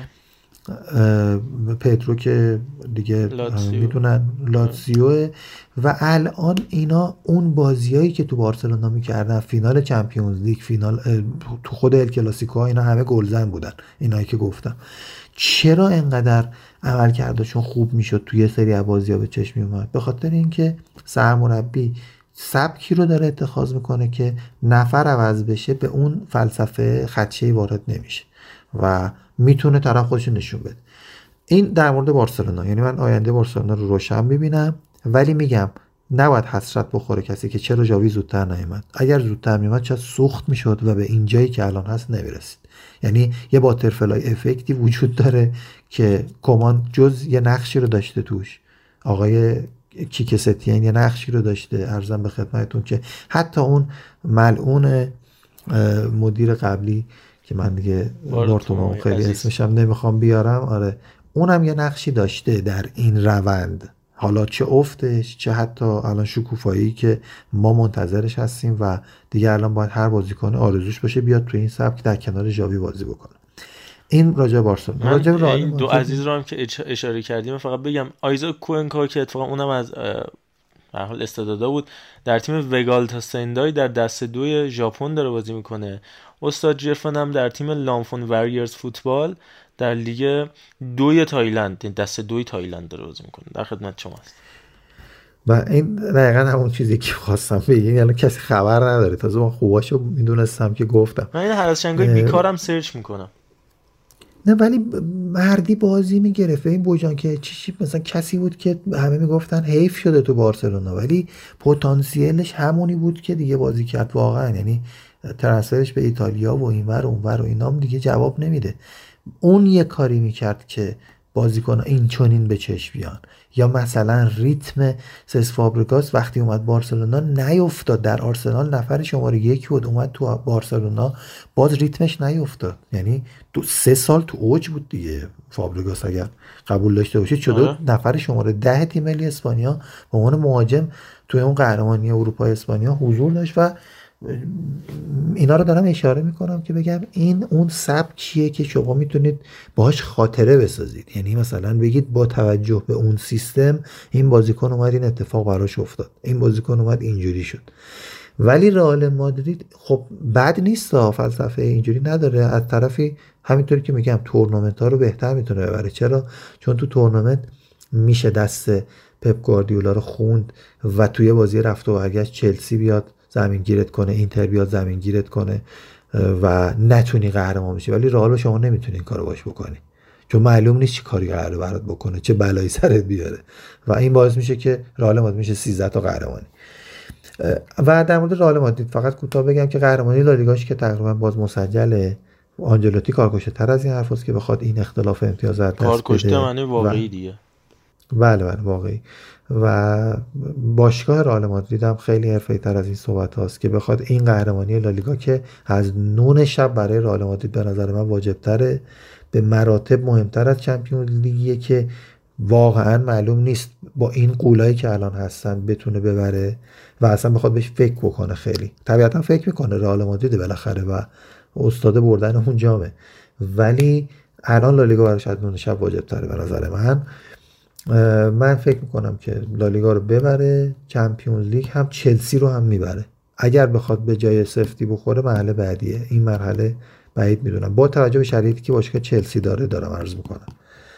و حالا ببینیم چی میشه دیگه در خدمتتون. آره، تو اپیزود آینده حتما یه دونه بخش جدا می‌ذاریم که پیش رو انجام بدیم. آرتین عزیزم فکر کنم زحمت می‌کشه یه طرح ویژه برای پیش خواهیم داشت که خارجی ترم بشیم. اینو من بگم که آها چند تا آمار ارقام با هم مرور بکنیم. خیلی سریع فکر می‌کنم تا 3 4 دقیقه دیگه بحث بارسا اینا رو کلا ببندیم. اولا که گاوی برای من خیلی جالبه. این آدم نمی‌دونم چرا انقدر کارت می‌گیره و اینم نشون داد تو هم 19 دقیقه‌ای که بازی کرد 5 تا دوال یک در مقابل یک رو تونست برنده بشه که بیشتر از کل تیم رئال مادرید بود تو 19 دقیقه یه نفر. اونم گاوی با این جسته ریزش. در مورد امید گل اوبامیان که صحبت کردیم. پنج تا بازی آخرش جلوی رئال مادرید. یه گل یه گل یه پاس گل یه گل دو گل دو گل یه پاس گل که هر 79 دقیقه و 14 برای بارسا تونسته گلزنی بکنه. عثمان دمبله تو سال 2022 بیشتر از هر بازیکن دیگه پاس گل داده. هفت تا و توی دوران حضورش زیر نظر آقای والورده 11 تا پاس گل داده بود تو همین سه ماه زیر نظر جاوی 9 تا پاس گل داده. بیشتر از هر بازیکن دیگه ای به اوبامیان پاس گل داده و گل سازی کرده با 14 تا پاس گل و راجع پدری هم بگیم که شماره ده تیم ملی اسپانیا رو گرفت. 88 درصد پاس سعی 5 تا گرفتن مالکیت توپ 6 تا دوئل برنده و یک خلق موقعیت مسلم گلزنی که خب آمار بی‌نظیر بود و در نهایت راجع به بارسا بگیم که بعد از لیورپول بیشترین امتیاز سال 2022 رو بارسا به دست آورده. 26 امتیاز لیورپول 28 تا اتلتیکو 25 تا و در نهایت یووه 25 ناپولی 24 و میلان 24 که آمار فوق العاده جاوی بوده. جاوی که از سال 1959 به بعد اولین مربی حاضر در ال کلاسیکو شد که اولین بازی خودش رو در لالیگا با پیروزی با اختلاف 4 گل یا بیشتر پشت سر می‌ذاره که نفر قبلی هلنیو هررای بزرگ بود. سال 1959 چاریش تونسته بود بازی رو ببره که یه آمار فوق العاده است. 10 تا شوتی که روانه دروازه رئال مادرید کرد اولین سرمربی میشه که تونسته تیمش تو اولین نیکلاسکوی لالیگاییش 10 تا شوت بزنه. از سال 2003 به بعد اولین نفر اون زمان رایکارد بوده که 13 تا شوت زده بوده توی سال 2003 و در نهایت هم رئال مادرید تا قبل از ال کلاسیکو هیچ کدوم از 14 تا بازی قبلی خودش رو نباخته بود و فقط 9 گل وارد دروازه شده بود. هیچ کدوم از 14 تا بازی قبلی خودش تو لالیگا رو. فقط 9 گل خورده بود که تو همین یه بازی 4 تا گل خورد. در نهایت راجع به آینده هم و همینطور مسئله اسپای بارسا هم توضیح بدم. آینده همونجوری که ارفان گفت یکی بحث اینه که کیا رو بگیره یکم بحث تمدیداست. الان گاوی و آروخو قراردادشون یک سال بیشتر نمونده و قراردادهاشون هاشون رو به اتمام هر دو هم سه تا پیشنهاد بارسا رو رد کردن. بارسا بیشتر از 4 میلیون نمی‌خواد پیشنهاد بده برای آروخو دقیقا همون اتفاقی که بین میلان و کسیه که الان خودش داره به بارسا میپیونده و میلان و دوناروما افتاد. باید دید در نهایت چی میشه و گاوی هم حالا به حال درست فرزند لاماسیا ولی و بوی کرویف میده ولی موریبا هم فرزند لاماسیا بود. حالا باید دید چه اتفاقی در نهایت میفته. بحث تمدیدم خیلی مهمه. کریستنسن آسپلیکتا کسی و این اواخر فکر کنم یه مقدار کمرنگتر شده. رافینیای لیدز به بارسا نزدیک نشون داد. جاوی که مهرهاشو می‌شناسه. خیلی هم میگن باد آدم هم خوابیده. ولی من مخالفم. میگه تعویض فوق العاده می‌تونه باشه و برای بازی های متوسط و یه مقدار پایینتر مثل بازی مثل اوساسونا مثل آلاوز مثل اسپانیول خیلی می‌تونه کارآمد باشه. آداما تراوره در نهایت بحث آخر راجع به اسپای بارسا بگم. کوینسی پرومس هم یه کار جالب کردی که بعد یه فاصله بخوایم بگیریم راجع به کوینسی پرومس صحبت می‌کنیم.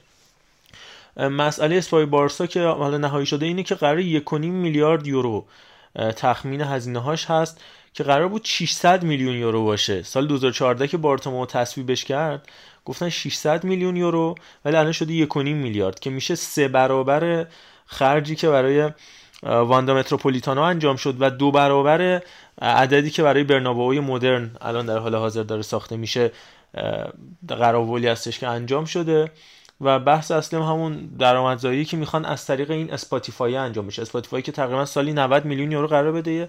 اتفاق خیلی ناراحت کننده هم اینه که قراره که خیلی از بازی ها لوگوی اسپاتیفای از لباس بارسا برداشته بشه لوگوی خود هنرمندا بیاد. یعنی یه بازی مثلا لوگوی شکیرا رو لباس بارسا باشه. حالا شکیرا که اشکال نداره. BTS وان دایرکشن و امثال هم قرار لوگوهاشون بیاد روی لباس بارسا که واقعا ناراحت کننده است. ولی آدم مفلس رو چون وامی داره به رقاصی واقعا این وضعیت اقتصادی. و خب این حجمی از درآمد باید به دست بیاد تا بتونه اسپای بارسا تامین بشه. و در مورد ظرفیت نیوکمپ هم بگم که اسپاتیفای نیوکمپ. 105 هزار نفر قراره بشه و سقف کامل نخواهد داشت مثل برنابو ولی هیچ تماشاگری با نور آفتاب یا بارش بارون و برف تحت تاثیر قرار نخواهد گرفت. و پوششی به مساحت 47 هزار متر مربع دور تا دور ورزشگاه در نظر گرفته میشه که حالا مجموعه رفاهی درش برقرار خواهد شد با سیستم های صوتی مجهز که اونم باز یه شراکتی با اسپاتیفای در کار خواهد بود. این اسپاتیفای کلا در بارسای مدرن خیلی موثر اینترنت نسل 6 حتی میگن قراره در نیوکمپ باشه. دسترسی سریع هواداران به وسایل نقلیه با آسانسورهای عجیب و غریب و به هر حال این ورزشگاه پالائو بلائوگرانا هم که واسه تیم بسکتبال بارسلونا اونم قراره بشه مجهزترین استادیوم بسکتبال در تمام اروپا. دنیا نه چون بحث آمریکا متفاوته. من راجع به تیم بانوان بارسا این نکته خیلی کوچیک بگم. گل پوتیاسو که دیدیم دقیقا دژاووی گل اوبامیانگ بود. تیم بارسلونا با تفاضل 130 تو 24 تا بازی 135 تا زد. 136 تا زد 6 تا خورد تو 24 تا بازی. با تفاضل مثبت 130 24 بازی 24 برد قهرمان لالیگا شد قهرمان کوپا دل شد. رئال هم هست که تو Champions League رفت به مرحله بعدی. خیلی عجیب غریبه اصلا آمار. یعنی 136 تا گل زده 6 تا خورده. من هیچ جوره درکش نمی‌کنم. اصلا آمار استثنایی الکسیا پوتیاس هم که نشون داد چقدر بازیکن با ارزشیه. خیلی خب راجب کوینسی پرومس هم عرفان توضیح بده اگه نکته نداری برم سراغ پرومس. یه اتفاق جالبی افتاده که فکر کنم زیاد بهش پرداخته نشد. نه بگو. من حالا دارم می نویسم آخر کار نکاتی رو اضافه می‌کنم. آره حتما. در مورد دیبالا هم فقط ما هفته آینده مفصل با آرش صحبت می‌کنیم. دیبالا و یوونتوس چه اتفاقی افتاد؟ علت عدم تمدید قرار داد و اینکه چه اتفاقی پیش روی یووه و دیبالا هست. قرار بود این هفته باشه. این دید و پدر توتال فوتبال در برده من بر خودم واجب دونستم که در مورد کوینسی پرومس توضیح بدم. چرا که یه سال پیش یه خبر اومدش که پرومس توی مهمونی روی فامیلاش چاقو کشیده. خاطر همینم بازداشت شدش پارسال. بازیکن آژاکسی که حالا تو روسیه هم سابقه بازی کردن داره. اما حالا اتفاقات جالبی کش شده. میگن تو زمانی که این اتفاق افتاده این چاقو کشیه تلفن پرومس رو رفتن شنود کردن. به خاطر اتهام توی مشارکت در قاچاق مواد مخدر و عضویت تو گروه های مجرمانه. بعد روز بعد از اون این شنودی که انجام دادن دیدن در تماس با نزدیکاش داره اعتراف می‌کنه که با چاقو زانوی یکی رو زخمی کرده. و همچنین که پلیس داشته صحبتش رو گوش می‌داده مشخص میشه که پرومس قصد کشتن اون آدم رو داشته و در راستای همین اتفاق اتهامش از درگیری به اقدام به قتل تغییر پیدا کرده. در هفته گذشته در مورد اتهام قاچاق مواد مخدر هم تلگراف هلند توضیح داده بود که پرومس خانوادهش توی محموله چهار تونی یه بار تکرار می‌کنم. توی محموله چهار تونی کوکائین. یک بار دیگه. توی قاچاق یک محموله چهار تونی کوکائین سهم داشتن. توی April دو... April 2022 و ارزشش هم 120 میلیون یورو بوده و قرار بوده حتی به عددهای بالاتری هم تو بازار سیاه فروخته بشه که من آرزوی موفقیت می‌کنم. همین کارا رو می‌کنید که بنفیکا اینجوری میاد میبرتتون. دوستان آژاکس بعد میگن گروه بارسا آسون بود. ببین بایرن و بنفیکا الان کجان؟ آژاکس 18 امتیازی با سباستین هالر آقای گل کجاست؟ آقا عرفان 120 میلیون یورو چهار تون کوکائین بازیکن تیم ملی هلند. بله خب نرخ همینه کوکائین گرونه و همین که گفتی احتمالاً بیشتر هم فروش خواهد رفت. بالاخره پیش میاد دیگه. کشف و ضبط شده دوستان بردن برای برادران قاچاقچی. بله بله. به حال اینجوری هست شرایط. بله. این از این ماجرا. راجع به بحث سیاسی هم الان صحبت همچنان هست. در مورد استادیوم لوژنیکی مسکو چهار سال پیش فینال جام جهانی رو میزبانی کرد و خیلی فکر می‌کنن که حالا اتفاقای مهمی قرار توش بیفته. آها اینم تو پرانتز بگم که حالا فرجام خواهیه که نقف شد و کنار گذاشته شد. یه بحث کوتاهی هم آخرش انجام میدیم. در مورد همین پلی جام جهانی تو فرصتی که باقی مونده. مهمترین و دراماتیک ترین بازی ها رو مرور می‌کنیم و جامونده های معروف جام جهانی. ولی بحث اینه که لوژنیکی مسکو که قبل از این میگم فینال جام جهانی که بوده یا اون فینال معروف بین منچستر یونایتد و چلسی اون سرخوردن جانتری خراب کردن پنالتی توسط آنلکا و کریستیانو رونالدو. چند روز پیش استاد پوتین رفت داخلش صحبت کرد. صحبت خیلی سمی رو انجام داد در راستای همین تجاوزی که به خاک اوکراین صحبت شد و انجام گرفته و میگن به همین دلیل هم احتمالا دیگه هیچ کس از تیم های اروپایی حاضر نخواهد شد در این استادیوم بازی بکنه. استادیومی که توش متالیکا و ایمجین دراگونز و رامشتاین و مایکل جکسون بزرگ توش اجرا کرده بودن الان شده یه چیزی برای پروپاگاندا یه چیز شبیهش هم دیدم که فوتبال 360 نوشته بود و تشبیهش به استادیوم راگرادو میدی که توی کره شمالی سال 1989 در می افتتاح شد برای فوتبال و سالیانه در روز جهانی کارگر بازی مهمی توش انجام می‌شد. در نهایت توش بالای دو هزار نفر آدم اعدام کردن و تبدیل شد به یک کوره آدم سوزی یا ماجرای استادیوم شیلی رو هم که قطعا می‌دونید راجبش. عارفان از سمت روسیه اوکراین اینا خبر جدید چی داری؟ والا خبر جدیدی متاسفانه خبر یعنی خوب جدیدی وجود نداره. صرفا میگن مذاکرات روسیه و اوکراین داره پیشرفت می‌کنه. اما خبرگزاری هایی که این اخبار رو اعلام می‌کنن مثل همین مذاکرات خود ایران با یعنی در مورد برجام با امریکا خبرگزاری ها خودشون با توجه به زینف بودن یا نبودنشون برداشت های متفاوتی رو به شنونده میدن و اصولا چیزی دستگیر کسی نمیشه. اما چیزی که قطعیه روسیه اعلام کرده که ما آتش بس نمی کنیم تا زمانی که تکلیف مشخص بشه یعنی حتی اینکه آتش بس کنن صحبت کنن هم قبول نداره. ارزم به خدمتون که و نمی‌دونم خیلی اتفاق خوبی به نظر نمی‌رسه که قرار باشه بیفته. یکی از آزمایشگاه های چرنوبیل رو هم به ادعای رسانه های اوکراینی تصرف کردن و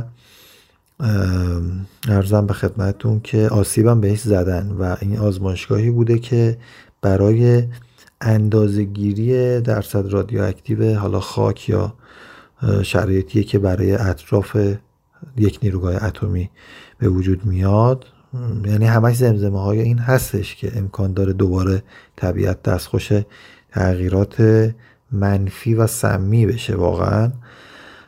این در مورد حالا اوکراین و روسیه من چند تا خبر و مورد رو میخوندم. الباقی مواردم که بگه دوستان همه می‌دونن دیگه.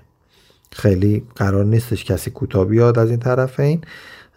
با توجه که گفتم این خواست مردمه مهمتره. یعنی حالا تو خود روسیه هم حتی دارن خیلی حماسه پردازی می‌کنن راجع به این جنگی که داره انجام میده روسیه و مردم رو اصطلاحا آنفایر نگر میدارن که آقا ما الان داریم از خودمون دفاع می‌کنیم یا از یه حق مسلممون که ازمون گرفتن داریم تلاش می‌کنیم اونو دوباره به دست بیاریم و اینجور صحبت ها و اصطلاحا مثل ما که خیلی از جاها اصطلاح شهادت رو به کار می‌بریم یه همچین لفظایی دارن برای خودشون. و این این کار سخت می‌کنه اصطلاحا این بده که باعث میشه که یعنی افکار عمومی هم یه بخش اساسیشون همسو هستن با آقای پوتین و از این ورم اوکراینی هم یه بخشیشون که حالا روس نشین ها همون بحث یکی کردیم دونسک و لوهانسک هم بعدشون نمیاد این رویه رو روسیه ادامه بده و اونا به استقلال برسن و این بالاخره نقش مردم رو هم نشون میده.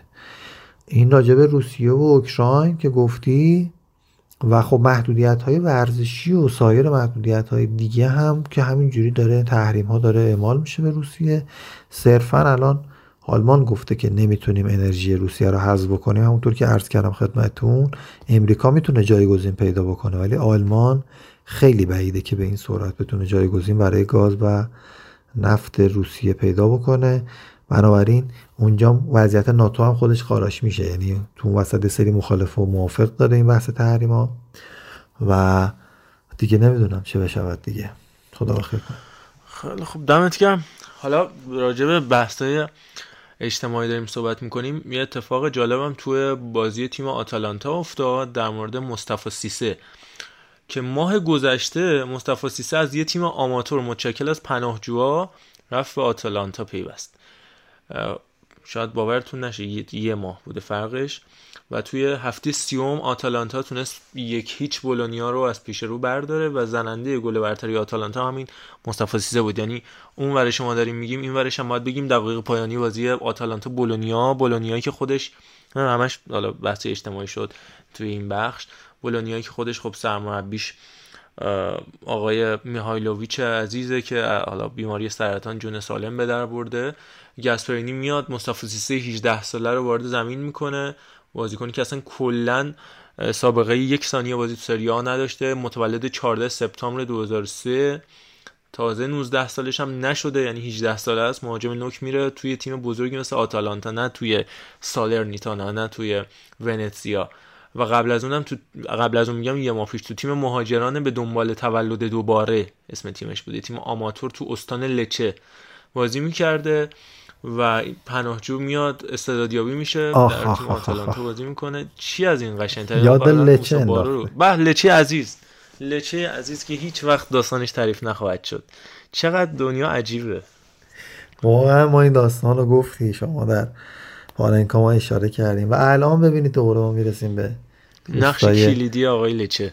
پهلوان پرور بله لچه و خراب کردن اون برگه های شرط بندی که حالا دیگه بماند آرزم خدمتتون که در مورد آقای مصطفی سیسم بگم. همین الانم هم برید توی ترانسفر مارکت. تیم قبل از آتالانتاش آناون خورده و هیچ لینکی نیست. سیاهه. اینجوری سرنوشت آدم عوض میشه. با توجه مصدومه که داشتن دووان زاپاتا میرانچوک و مالینوفسکی و بوگا و ایلیچیچ که مدت ها فکر کنم بازم بیشتر برای تیمش بازی بکنه. بریم سراغ آلمان. یا حاشیه از آلمان بگیم. و بعد در نهایت تو بحث آخرمون بپردازیم به پلی آف جام جهانی و یه چند دقیقه راجع به اون بحث بکنیم. یه کام دقیقه رو میشه راجع به پلی آف بحث بکنیم و همینطور قرعه کشی جام جهانی که در راه دیگه اپیزود رو ببندیم. در مورد سوات سردار می‌خوام صحبت کنم. سال 2018 رفت شالکه تا 2021 سه سال شالکه بود. دو سال اولش بد نبود و سال آخرم نسبتا خوب بود. یواخیم لوف دعوتش کرد تیم ملی آلمان ولی سال آخر وضعیت شالکه که حالا سقوط کرد جوری شدش که با 5 تا مربی مختلف کار کرد توی سال. دیوید وگنر مانوئل بوم هاب استیونز کریستیان گروس و گراموزیس که همین هفته پیش هم اخراج شد. ما دو هفته پیش با سه هفته پیش با حسین علیزاده صحبت کردیم راجع به گراموزیس صحبت کرد که در نهایت هم اخراج شد. رفت مثلا راه کامیابی رو طی بکنه هرتا برلین.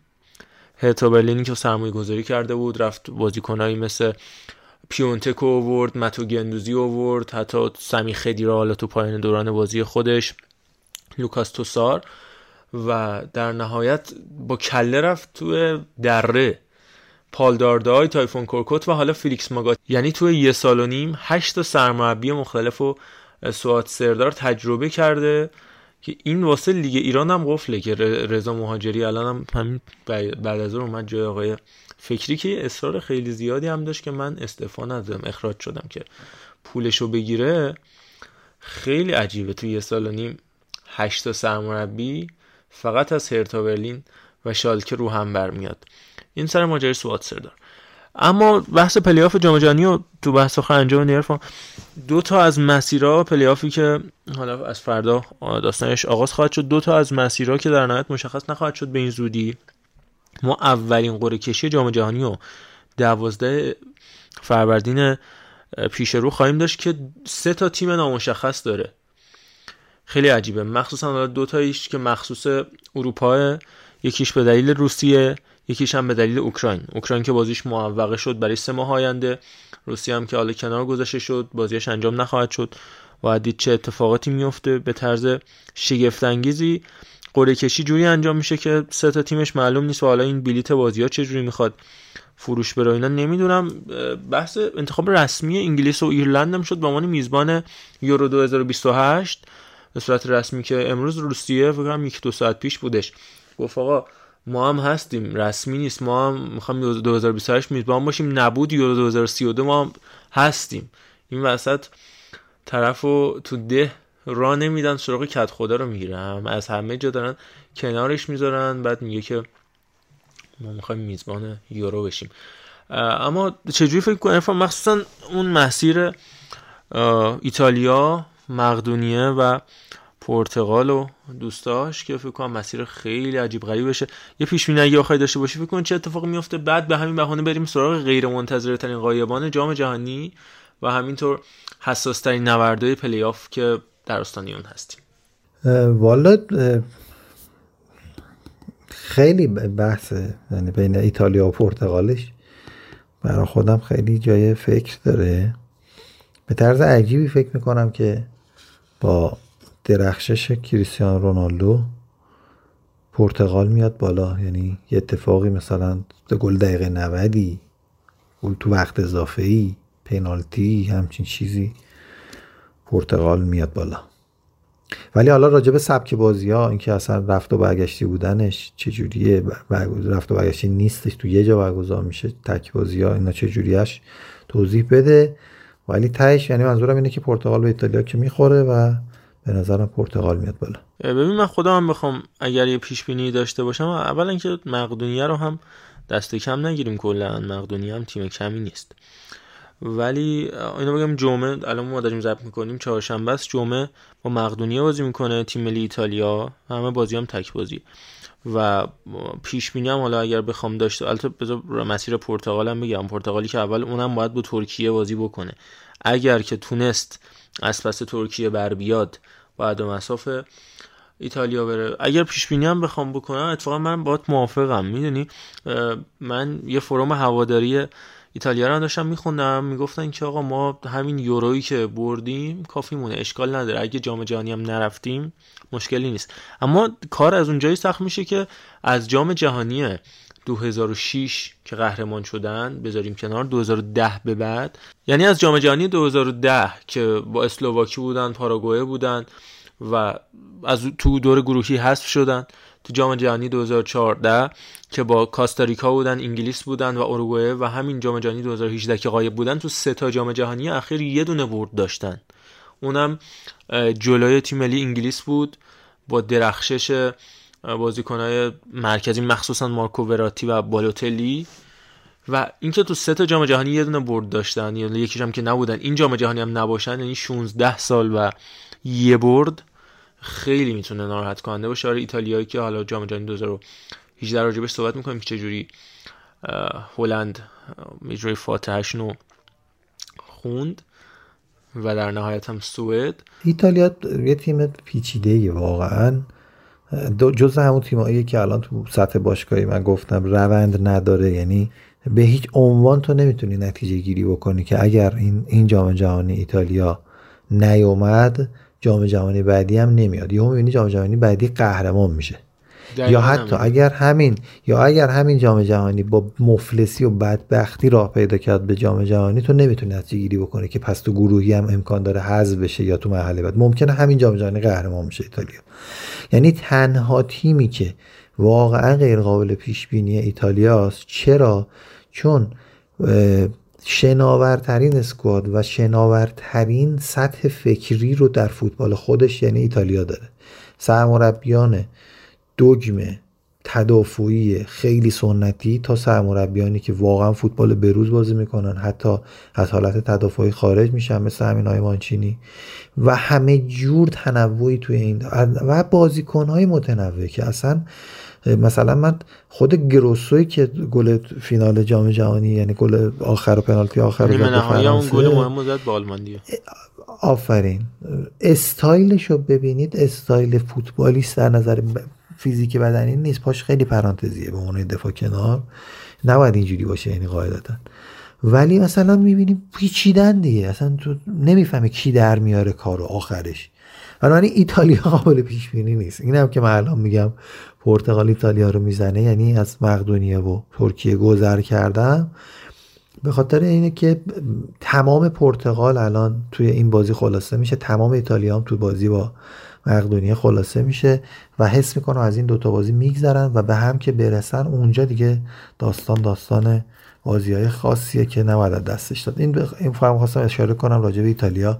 واقعا این که مثلا مردمش یا کلاب هواداری اگر بگن برامون مهم نیست حالا یا می‌خوان فشار رو بردارن یا واقعا مهم نیست. ایتالیا هنوز بعد از برزیل پر افتخارترین تیم جام جهانی در کنار آلمان و چهار تا قهرمانی داره دیگه. اگر اشتباه نکنم. درسته؟ درسته بله, بله. آره دیگه. خب خب پس هنوز شاخن دیگه. یعنی ما هنوز هستیم تو اروپا. مهم بود که بعد از چندین سال دوباره قهرمان شدن. و به خاطر همین یه جورایی ایتالیا تو سیف سایده من احساس می‌کنم نظر روحی هم اینطوری. ولی پرتغال استرسش بیشتره به خاطر حضور اسکواد و خود کریستیانو رونالدو که شاید آخرین جام جهانیش باشه که من میگم می‌تونه باز بعدیش هم باشه. ولی حس می‌کنم خودش مثل بازی های حماسی که توی هم اروپای دو دور قبل داشت هم توی مثلا یوونتوس داشت در بازی با اتلتیکو این بازی هم خواهد درخشید. همین تاتنام چند هفته پیشم عمل کرده خیلی قوی داشته آره حالا اون بازی تورنمنتی نبود دیگه. آره. لیگ بود و آره یه خورده چیز بود. ببین من اضافه بکنم که ما برای هفته آینده حالا هفته پیش رو راجع به همین بازی ملی مفصل صحبت می‌کنیم. تو خود آسیا هم حالا شاید هم تو فوتبال فارسی صحبت کردیم. بحث استرالیا و ژاپن هست که یه بازی فوق العاده است توی روزهای پیش رو که قطعا راجع به اونم جداگونه صحبت می‌کنیم. فقط دو تا بحث انتهایی میمونه که فکر می‌کنم بتونیم پادکست رو جمع بکنیم. یکی راجع به همین درامای بزرگ پلیاف جام جهانی. خب فکر می‌کنم معروف ترینشون معجزه ملبورن اون اتفاقی که خداداد عزیزی در نهایت رقمش زد که خیلی راجبش صحبت کردیم و مخصوصا سر حضور امیر عابدزاده تو بازی ایران و عراق که ارفان خیلی خوب راجبش صحبت کرده توضیح داد. نیاز به بحث بیشتر نداره. ولی یکی دیگه از چیزایی که تو ذهن منه اون پاس گل استثنایی تیریانی و ویلیام گالاس بود. فرانسه و ایرلند تو مقدماتی جام جهانی 2010 که در نهایت تیم اموتراپ جومانی تراپاتونی که با دست تیریانی اون پاس گله رو میده. شاید واضح ترین هندی بود که من توی عمرم دیدم. حتی از هند با کف حامد پاکتل هم با واضح کف دست. دقیقا با کف دست. مثل این توپایی که مثلا تو والیبال نمی‌رسن با کف دست قشنگ می‌زنن. خیلی چیز عجیبی بود. همین نکته جالبش این بودش که فرانسه اونجا رفت جام جهانی تو گروه هم بعد آخر شد با اولین بار بود که اولین بار بود که آره میگن چی میگن؟ این نونا خوردن نداره نمی‌دونم سرت میاد فلان اینا. ما دیدیم یعنی به عینه. و سرشون اومد فرانسه به فنا رفت. بعد مردم ایرلند هم فکر می‌کنم چند تا از رستوران خیلی معروف ایرلند یه جایزه گذاشته بودن که به ازای هر باخت فرانسه و حذف فرانسه پیتزا و غذای مجانی میدن توی کشور ایرلند که اتفاقا تا چند تا رستوران دیگه به مرز ورشکستگی رسیده بودن. سر این ماجرا که اتفاق عجیب غریبی بود همون اتفاقات اورا و ریمون دومنیک و ریبری و چیزایی که توی آفریقا جنوبی اتفاق افتاد خودش پرونده جداگونه میطلبه. کلا ریمون دومنیک جای حرف زیاد داره. اواخر رفت نانت به کسافت کشید اونجا رو و برگشت. یه پرونده که کمتر راجبش صحبت شده جام جهانی 90 بین الجزایر و مصر. الجزایر و مصر خب مشکلات سیاسی خیلی با هم دارن مخصوصا تو جریان مبارزات استقلال طلبانه که بن بلا با کارشکنی یکی از متحدای فرانسه روبرو شد که مصر بود متحد فرانسه که مصر بود توی جریان استقلال الجزایر. و سر همین اتفاقات سیاسی مصر و الجزایر خیلی با هم بدن. ضمن که تشکر بکنم از وبسایت فوتبال 360 که اینا رو یادآوری کرده بودش. خب اون سال هم این دوتا با هم روبرو شدن و انقدر جریان اتفاقات تو زمین عجیب غریب شد که لختر بولومی که قطعا می‌شناسن پیگیرای فوتبال بازیکن مشهور الجزایر. بعد از پایان بازی توی درگیری بطری رو کوبید تو چشم پزشک مصر و کور شد. یعنی واقعی کلمه پزشک مصر توی پلیاف جام جهانی کور شد. بلومی هم محروم شد مادام العمر و در نهایت یک هیچ مصر بازی رو برد و رفت به جام جهانی. بعدها همین اتفاق تو مقدماتی جام جهانی 2010 افتاد. اونجا هم یه بکش بکشی شد و اونجا الجزایر رفت که دیگه یک یک مساوی بشن. یه بازی خیلی به یاد موندنی دیگه هم که می‌تونیم راجبش صحبت بکنیم. بازی سوئیس و ترکیه بود تو انتخابی جام جهانی 2006 که اتفاقا همون سوئیس هم رفت و بدون گل خورده سوئیس حذف شد تو ضربات پنالتی از اوکراین باخت که اوکراین رفت و ایتالیا ایتالیا قهرمان که یک گلر فوق العاده داشتن پاسکال زوبربولر بدون گل خورده تیم رفت تو یک هشتم و تو ضربات پنالتی از شد. فری هاکان یاکین سرمربی حال حاضر تیم ملی سوئیس مورات یاکین لودویک مانین فیلیپ سندروس یوهان ژورو یه تیم بی‌نظیر بودن. تو بازی رفت دو هیچ تو سوئیس بردن. آقا بریم اش کنیم و یا همه چی خوبه. و رفت بازی برگشت. واسه بازی برگشت باید چهار تا ترکیه می‌زدی چون اگه یعنی یه دونه خورد. اول اول بازی یه دونه خورد بعد چهار تا می‌زد. چون اگه سه یک می‌برد همون گل زده در خانه حریف سوئیس می‌رفت بالا. سه تا زدن تو دقایق پایانی. خیلی فشار آوردن که گل چهارم رو بزنن. حتی گلر هم اومد جلو که همون باعث شدش که سوئیس بیاد گل دوم بزنه بازی 4 یک نشه و 3 دو بشه. سه دو که شد داور سوتو کشید. و هواداره ترکیه بازیکنها شروع کردن به انواع و اقسام فنون رزمی لگد مشت. تو سر و صورت بازیکنای سوئیس که یه تصویر خیلی تاریخیه که فکر کنم هاکانیاکین داره میره توی تونل که فرار بکنه دستشو گرفته رو سرش که همجور بطری داره می‌بره رو سرش و از پشت تونجای شانلیه که یه اردنگی خیلی زیبا به ما تحت یاکین سرمربی حال حاضر تیم ملی سوئیس می‌زنه. اون به نظر من حتی اون درامای آخرش از بازی ایران استرالیا هم خفن تره از حیث لحظات پایانی. چون بازی ایران استرالیا دیگه آخر کشته بود به کشتیرش اون 8 دقیقه وقت اضافه اینا. چون من تو خودم زنده دیدم. بازی ایران استرالیا که دیگه تو بغل بابام بودم یه سالم بوده. ولی اونو چون دیدم خیلی برام تصویر عجیب غریبیه. عرفان یادته اون بازی رو کلا درگیری رو؟ چون یه بازی خیلی خفن دیگه هم سال 2008 تو یورو 2008 داشتن سوئیس و ترکیه. نه من حقیقتش با این وضوح یادم نیست ولی کلیت داستانه که می‌دونم هر وقتم که با هم بازی دارن داستان هستش بینشون سر اون قضیه. ولی راجب ایران و استرالیا که گفتی حالا جزء پلی های شاخص اون استرالیا رو برید باز ببینید اسکواد. جزء منتخبای لیگ اتفاقا فوتبال همون نسل حرف. دارم الان. آره و اگر می اومد جام جهانی اون استرالیا و تو همون گروه ایران قرار می گرفت تیم اول یا دوم و همراه آلمان صعود می‌کرد و شما شک نکنید که تا نیمه نهایی می اومد شک نکنید اتفاقا همون نسلی که عرفان داره راجع بهش صحبت می‌کنه جام جهانی 2002 هم کار برشون سخت شد. چون خب اون زمان تو آسیا نبودن و تو اقیانوسیه بازی می‌کردن و در نهایت به یه پلی آف عجیب غریب برخورد می‌کردن. 2002 با اوروگوئه قرار شد روبرو باشن که فورلان رو داشت اون زمان رکوبا رو داشت و سباستیان آبراو رو داشت کلی بازیکن مهم رو تو ترکیب خودش داشت.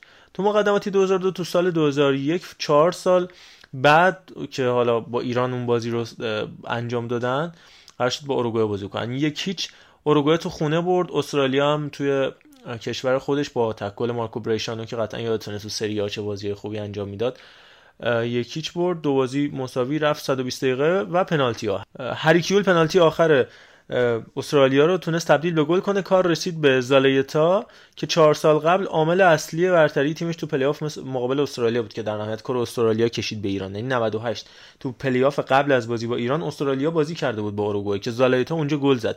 پنالتی آخر اوروگوئه رو این زالایتا آه ما رو حذف کرد. بله. و کلامت. همونیه که همونیه که در یوونتوس در اون بازی که من واقعا منتظر بودم که بارسلونا بره برای فینال و قهرمانی کاملا کاملا خلاف جهت جریان بازی و هر چیزی که شما فکر کنید یه گل زد و شب و روزگار ما رو خوش کرد. واقعا ممنونم. تا قبل از این فینال لیگ قهرمانان 2015 که بارسا سه یک با یوونتوس برد هر موقع آرش یزدانی منو در دبیرستان می‌دید نام زالایتا رو به جای سلام بر زبونش جاری می‌کرد که می‌گفت زالایتا شما رو حذف کرده. و اون بازی پنج سالم بود. ندیدم بعدا اومدم من با مامانم می‌رفتم اداره ثبت احوال. بعدا اومدم خونه فرداش بود. تلویزیون رو روشن کردم چون بازی رفت وقت اضافه گل طلایی بود اون موقع. داشت تکرارش رو شبکه سه نشون می‌داد. اون زمان فوتبال تکرار داشت سر ظهر. روشن کردم. سانت زالایتا زد تو گل و من فهمیدم که بارسا باخته. اون زمان چون تا اخبار ورزشی نمی‌دیدی یا روزنامه یه پس فرداشو نمیخریدی نمیفهمیدی چه اتفاقی بیفته. خلاص زالایتا پنالتیشو خراب کرد و استرالیا رفت به جام جهانی و در نهایت هم همین جام جهانی 2018 بازی دراماتیک ایتالیا و سوئد. من اونجا گفتم هلند. چرا هلند؟ به خاطر اینکه سوئد با هلند میزبان هم گروه بود. و نتیجه هلند جلوی سوئد در نهایت باعث شد که سوئد بره به اون پلی آفه و در نهایت دخل ایتالیا رو بیاره اون ماجرای ونتورا و دروستی که می‌گفت منو نفرست تو رو بفرست تو و گریه های بوفون و ذکر مصیبتی که داشتن. ام، اما تو پرونده آخری که راجع به اون صحبت می‌کنیم می‌خوایم غایبای سرشناس جام جهانی مرور بکنیم به این بهونه که از بین پرتغال و ایتالیا یک تیم غایب خواهد بود. اول بریم جام جهانی 1958 ایتالیا و اسپانیا غایب این جام جهانی بودن. با اینکه ماتادورا توی جام جهانی 54 هم غایب بودن عدم کسب مجوز تو جام جهانی 58 هم ناکامی خیلی بزرگی براشون بود. نسلی که حالا دی استفانا رو تو ترکیبش داشت و رئال مادرید تو دهه 50 و 60 اونقدر افتخارات بزرگی رو داشت کسب می‌کرد و تمامی ادوار لیگ قهرمانان اروپا رو تا اون زمان رئال بالای سرش برده بود. اسپانیا تو دو تا جام جهانی پشت سر هم غایب بود. ایتالیا هم که حالا 2018 راجعش صحبت کردیم امسال هم ممکنه نباشه. یه قایب دیگه بود که تا اون سال دو تا قهرمانی جام جهانی داشت. پر افتخارترین تیم اروپایی بود.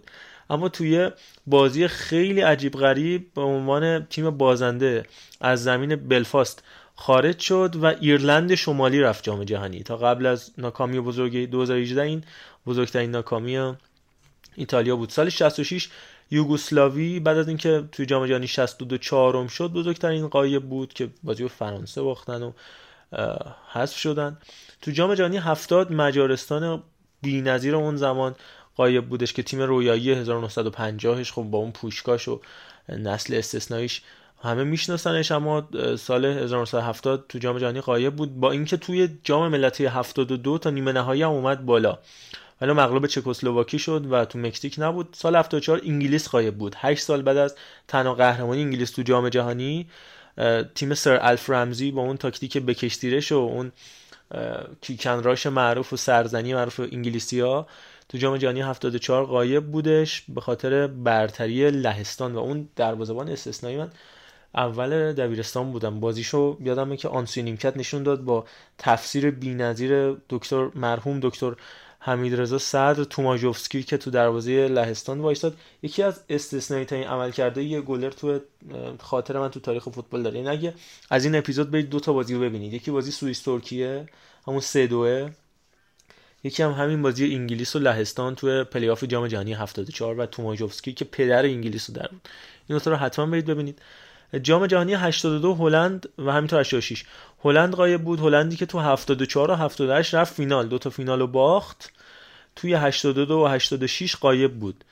که توی گروه پنج تیمه چهارم شد و نسل طلایی که فام باستن بود گولیت بود رایکارد بود کومان بود توی جام جهانی حضور پیدا نکرد و در نهایت البته یورو 88 تونست قهرمان بشه. ببین 74 و 78 میری فینال. دو تا دوره جام جهانی نیستی؟ 88 قهرمان یورو میشی. من نمی‌دونم چه توضیح میشه راجبش داد جام جهانی 90 و 94 فرانسه نبود و همینطور جام جهانی 2018 که ایتالیا و هلند نبودن در مورد 94 هم باز عجیبه دیگه. این 94 فرانسه نیست 98 قهرمان میشه 2002 تو گروه حذف میشه 2006 باز میره فینال نایب قهرمان میشه 2010 باز تو گروه حذف میشه 2014 حالا جلو آلمان و 2018 دوباره قهرمان میشه. این روند فرانسه هم یه چیزی شبیه ایتالیا. این هم قایبان سرشناس جام جهانی. اگر هموطنان ناراحت نشن که ایران در نظر نگرفتیم.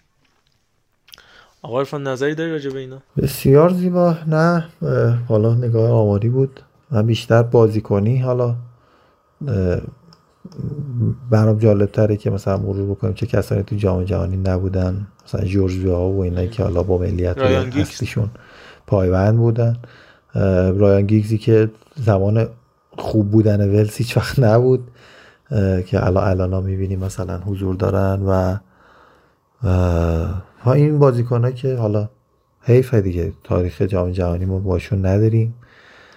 و عرضم به خدمت که الان فقط داشتم یه نگاهی می‌کردم. دیگه ببندیم اپیزودو ترکیب ترکیه هم ترکیب بدی نیست از نظر بازیکنی. من خودم توی اروپا خیلیشون امید داشتم که یه حرکتی بکنه با شنال گنش اما حالا ببینیم استفان کنت چی کار می‌کنه و می‌تونی حرکتی بزنی یا نه؟ من خیلی چون راحت رد شدم از ترکیه و مقدونیه. تو یورو بعد احساس می‌کنم ترکیه اون کردی. همون آره. احساس می‌کنم کائنات یه جایی می‌ذاره تو کاسه. یعنی یه دفعه می‌بینی بازی مقدونی ترکیه رو بشینیم ببینیم بعدش. و حالا با فرض اینکه پرتغال رد بشه از ترکیه و ایتالیا از مقدونیه ما گفتیم صحبت ها رو ولی حالا دور از شوخی فکر می‌کنم همینجوری هم بشه. یه اسکوادی داره پرتغال من احساس می‌کنم این فرناندو سانتوس با اینکه سرمربی بالاخره باز کار کشتگی به معنای واقعی کلمه حیف داره میشه بازم دفاع وسط فقط نداره چون روبن دیاش هم مصدوم کرونا هم هست. پپه کرونا داره روبن دیاش مصدوم دفاع وسطاش یه دیگو لیتاس احتمالا فونته و دیالو رو آره آفرین دیالو. روبن سمدو هم هست که تا پیروز به دلیل درگیری مسلحانه در اسپانیا در حوالی اوسکا دستگیر شده بود. همون فونت میمونه با اون سن و سالش و دیالو آره. من فکر کنم علاوه دفاع وسط یکم ضعف داره. یعنی که تیمش بی‌نظیره. اصلا دو خط حمله رو نگاه کن. برونو آلوز هم که دیگه صدا نمی‌کنن بیاد بی. این دیگه واقعا نه دیگه. اگه رافائل لیائو مثل ماست مدافعین حریف رو از پیش روش برند آره نه نظر خط حمله که چیز که هست. عرضم به خدمت که جوتا که هست رونالدو هم هست یا فیلیکس هم هست سیلوا هم هست. آندر سیلوا هم هست. ف... چیز هم هست دیگه. برونو فرناندز. برونو فرناندز برناردو سیلوا یعنی اون سیلوا هم آندرش رو دارن هم برناردو برناردو رو دارن هم برونو فرناندش وسط رناتو سانچز خود ژائو نه یه محروم که نیستش که برونو فرناندز. داشتم آره خب اصلا اون ترکیب جلو حرف نداره. یعنی خیلی وحشتناک. نمی‌دونم حالا ببینیم چی میشه. بریم یه هفته فوتبالی از نوع ملیش با هم دیگه تجربه بکنیم. دم شما گرم که با ما همراه بودید. at sign Total Footcast رو فراموش نکنید. در طول این هفته مصاحبه با امیر مهدی جام ملکی بازیکن تیم نساجی رو هم منتشر می‌کنیم که فکر می‌کنم بتونه برای شما جالب باشه. بازیکن آینده داری که در لیگ 21 عمل کرده خوبی داشته. ما سعی می‌کنیم توی چند وقت آینده چند روز آینده تغییرات گرافیکی زیادی توی کارامون ایجاد بکنیم. باز هم تشکر می‌کنم از آرتین عزیز که تو این راه خیلی بدون هیچ چشم داشتیم ما کمک می‌کنه. ما رو دنبال بکنید و خواهشان خواهشان التماسا معرفی بکنید. دمتون گرم. از من خدا نگهدار. برای خیلی ممنونم ازتون که این اپیزود دو نفره رو گوش کردید. معمولا اپیزودهایی که یه نفر با محمد رضا بمونه بهش سخت میگذره چون به لحاظ ریتم من احتمالا ریتم انداختم براتون و نظر اطلاعاتم که طبیعتا ضعیفترین مشغله بندم. واقعا خیلی زیاد اصخایی می‌کنم اونم تو این ایام. اما در کل خوبیش اینه که مطالب حجم مطالب زیادی در زمان کوتاه بهتون انتقال پیدا می‌کنه و می‌تونید نگاه بشنوید و به دور دو X هم دیگه لازم نیست گوش بدید. راحت گوش بدید. یه ساعت و نیم بیشتر نمیشه. انشالله که لذتشو ببرید. مخلصیم. شبتون بخیر. دم همگی گرم وقت بخیر. اگر شب شب اگر روز گوش کنید که روز خدا نگهدار.